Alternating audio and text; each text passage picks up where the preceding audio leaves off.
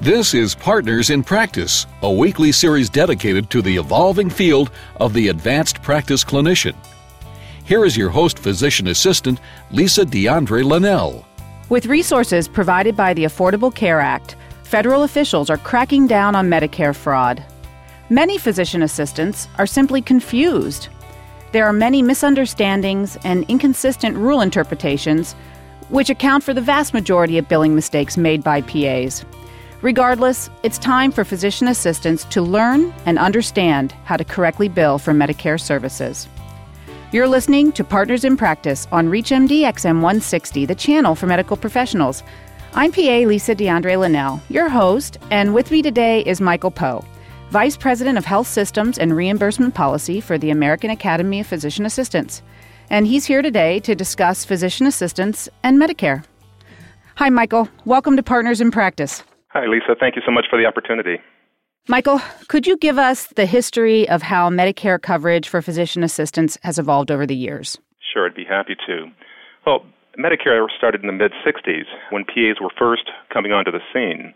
And in the early part of Medicare, there were very few regulatory opportunities for PAs to participate in the program. So they were lumped in with a number of other healthcare professionals. In the mid 70s, PAs began to get their own identity within Medicare and began to get their own coverage policy regulations and rules. And as you may know, PAs early on were doing more limited things, but as their scope of practice began to increase and expand, Medicare recognized that and began to put together certain rules and regulations that were specific to physician assistants and their ability to treat Medicare patients. So at the present time, we've evolved to a system whereby PAs are doing virtually the same kinds of services that physicians provide to their patients. Well, for PAs to be able to bill under Medicare was a big step in the growth of the PA profession, but it's difficult to bill for Medicare. And I think a lot of PAs just misunderstand, and there's different state interpretations. So I'd like to kind of break it down a little bit to the baseline of Medicare and PAs. And I'm a new PA, let's say, and today I want to enroll in Medicare. There's a lot of acronyms and a lot of distinct rules, but can we start with just the basics of the NPI? What is it and why do I need it? Sure. Medicare is a very regulatory intense process, and it's important for every healthcare professional and the folks who do the billing and coding to understand what the rules are, as you mentioned earlier, to avoid fraud and abuse, but also to maximize the reimbursement that PAs are eligible for under the program. In terms of the NPI number, it stands for the National Provider Identifier Number. And this is the one 10 digit number that every clinically practicing healthcare professional in the country has to have. It's an identification number.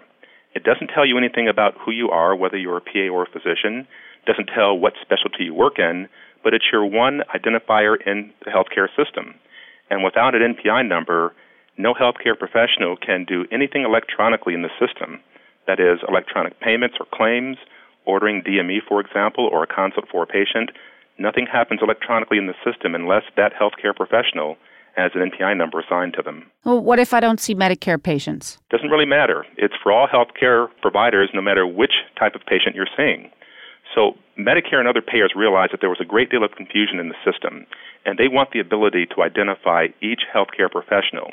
So the NPI number is a recognizable number that's used by Medicare, Medicaid, workers' comp, and a vast array of private payers. Does this NPI number identify me whether I have multiple jobs or if I go to a new job? Is it the same NPI number? Well, in theory, you're supposed to have one NPI number that follows you throughout your medical career. Now, that can change based on some issues such as fraud and abuse. They sometimes eliminate numbers based on that process. But the fact is, this should be the one number that stays with you, irrespective of job change or changing locations or even changing a different state. What about a Medicare PIN? Where does that fall in here? The Medicare PIN number used to be the one identifier in the Medicare system. The NPI number is supposed to, in theory, take away the need for a PIN number, a UPIN number, and the different numbers that private healthcare companies gave to physician assistants and other healthcare professionals. So all those should be wiped away in favor of the NPI number. All right, now I'm starting to understand. So now we get rid of the PIN. I have my NPI number. Then all of a sudden, here comes PECOS. Now, what's that? Yeah, PECOS stands for the Provider Enrollment Chain and Ownership System.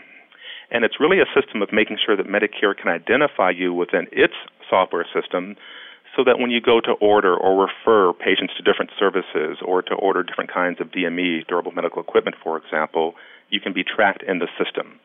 And Medicare is very particular in terms of making sure that PAs and other healthcare professionals are current with all of their information. So if you've changed jobs, if you've moved to a different state, if you've done any kind of changing, Medicare wants you to update your information through the PECOS system. And if they don't have the updated information, your claims will not be processed. So let's sum this up. If you're a PA practicing or you're a PA about to practice, you need to make sure you have an NPI number and you need to make sure you're in the PECOS system to practice properly. Is that correct? That's correct. And Medicare will not allow you to enroll in their system unless you first have an NPI number.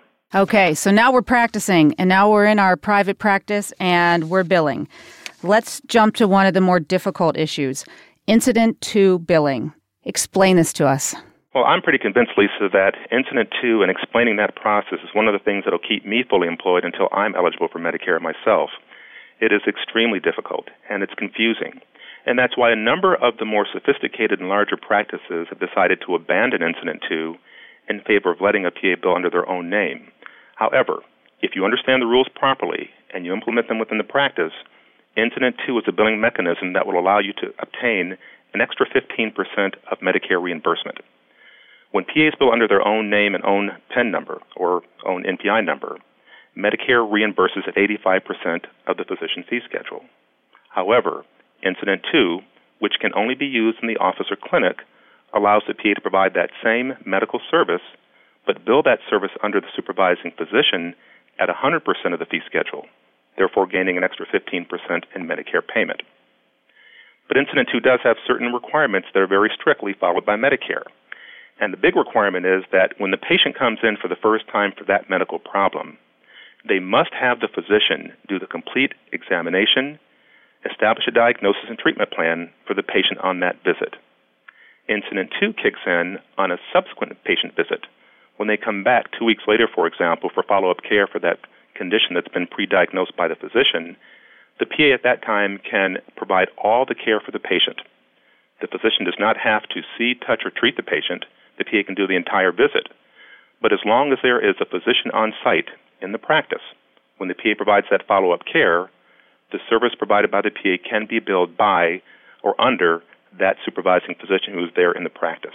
If you're just joining us, you're listening to Partners in Practice on ReachMD XM160, the channel for medical professionals. I'm PA Lisa DeAndre Linnell, and I'm speaking with Michael Powe, Vice President of Health Systems and Reimbursement Policy for the American Academy of Physician Assistants. And we're discussing physician assistants and Medicare. Okay, Michael, so when you say it, it sounds so easy. But in real life practice, it's really complicated. Let's give some real life examples. A patient comes in and it's a new patient, and I'm seeing the patient, and a physician is on site does the physician need to walk in and make the care plan, document in the chart, or can they just sign off on my chart? What are the rules there? Yeah, that's an important point because people are confused about this. They tend to believe that if a physician sticks his or her head in the door and says hi to the patient, or co-signs the chart, or reviews the chart with the PA after the patient is gone, that somehow entitles them to some kind of additional billing recognition, and it does not.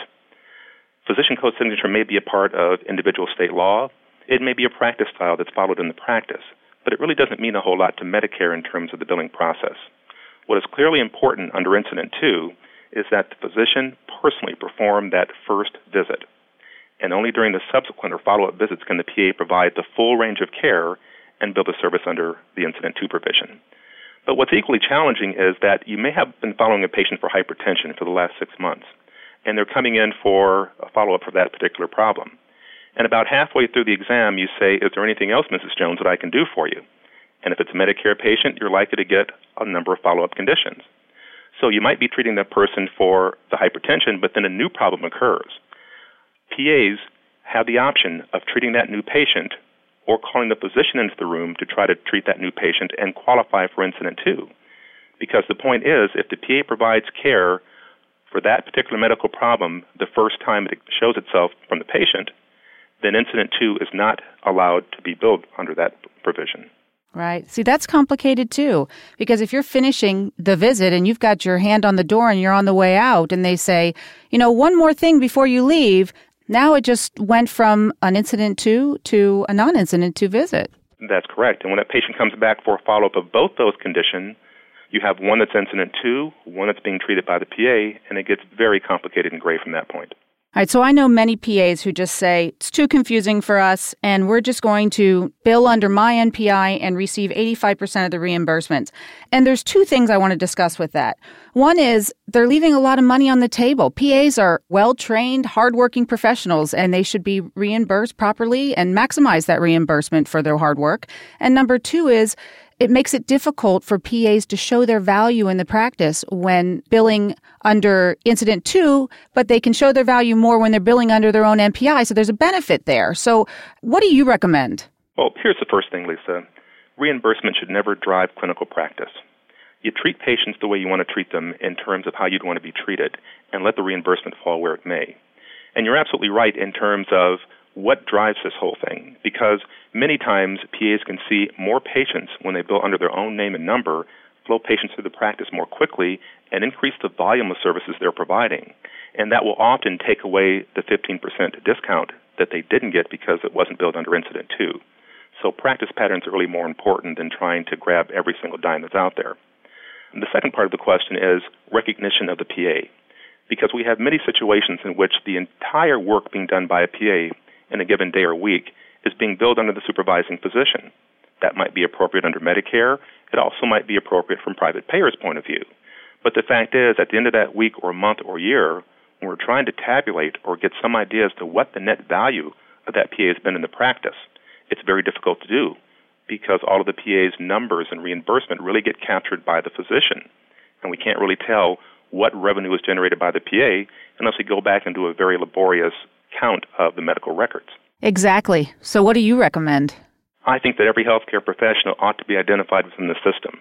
Now, I know there are ways under many billing software programs to recognize both a billing provider and a rendering provider. But short of having that ability within your billing software, I think people ought to be recognized and PAs ought to be able to bill under their own name and number, thereby reducing any problem or concern about fraud and abuse. In our practice, we have an electronic health record, and we do. We have a supervising and rendering. And so the PAs are seen as the rendering regardless of how they bill. So I realize that the majority of practices don't have that ability, and that's something I hear a lot. That's correct. And PAs get lost in the system. So when we're talking about some of the new government programs that track quality, that track prescribing, that track outcomes, we're not going to be able to get hard data on physician assistants because a lot of times their services are simply unreportable within the system. So, what you're saying is consider billing at the 85% rate, being more efficient, billing under your own number, doing more work, doing quality work, and perhaps we'll have a better outcome in the end. I think that's absolutely true. There have been many changes in Medicare payment fees, and recently there was a reprieve from a 22% payment decrease. Explain to us what that really means. Well, Lisa, for the past nine years, we've been going through this cat and mouse game and it really bases itself upon something called the SGR, which is the sustainable growth rate. And that's a rather archaic process that tabulates what Medicare is going to pay to all healthcare professionals based on a number of different variables.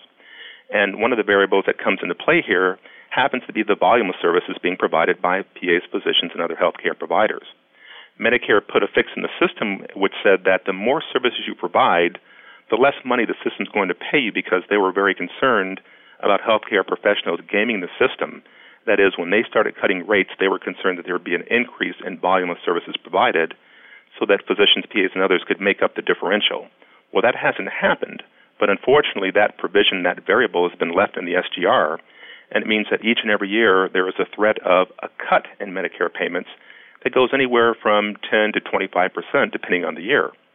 And each year, Congress comes to the rescue at some point during the year or at multiple times during the year to wipe out that potential decrease. Because Congress and the Medicare program understand that Medicare is not the highest payer in the marketplace, and a 20 or 22 percent cut would be unsustainable and would really lead to access problems for most Medicare beneficiaries. Well, I would like to thank my guest, Michael Powe, for helping us become better practitioners by increasing our knowledge of Medicare guidelines. Thank you, Michael, for coming on the show. It's been my pleasure, Lisa. You've been listening to Partners in Practice on ReachMD XM160. You can download this program and any other program in our library at ReachMD.com. You can also follow us on Facebook and Twitter. Thank you for listening.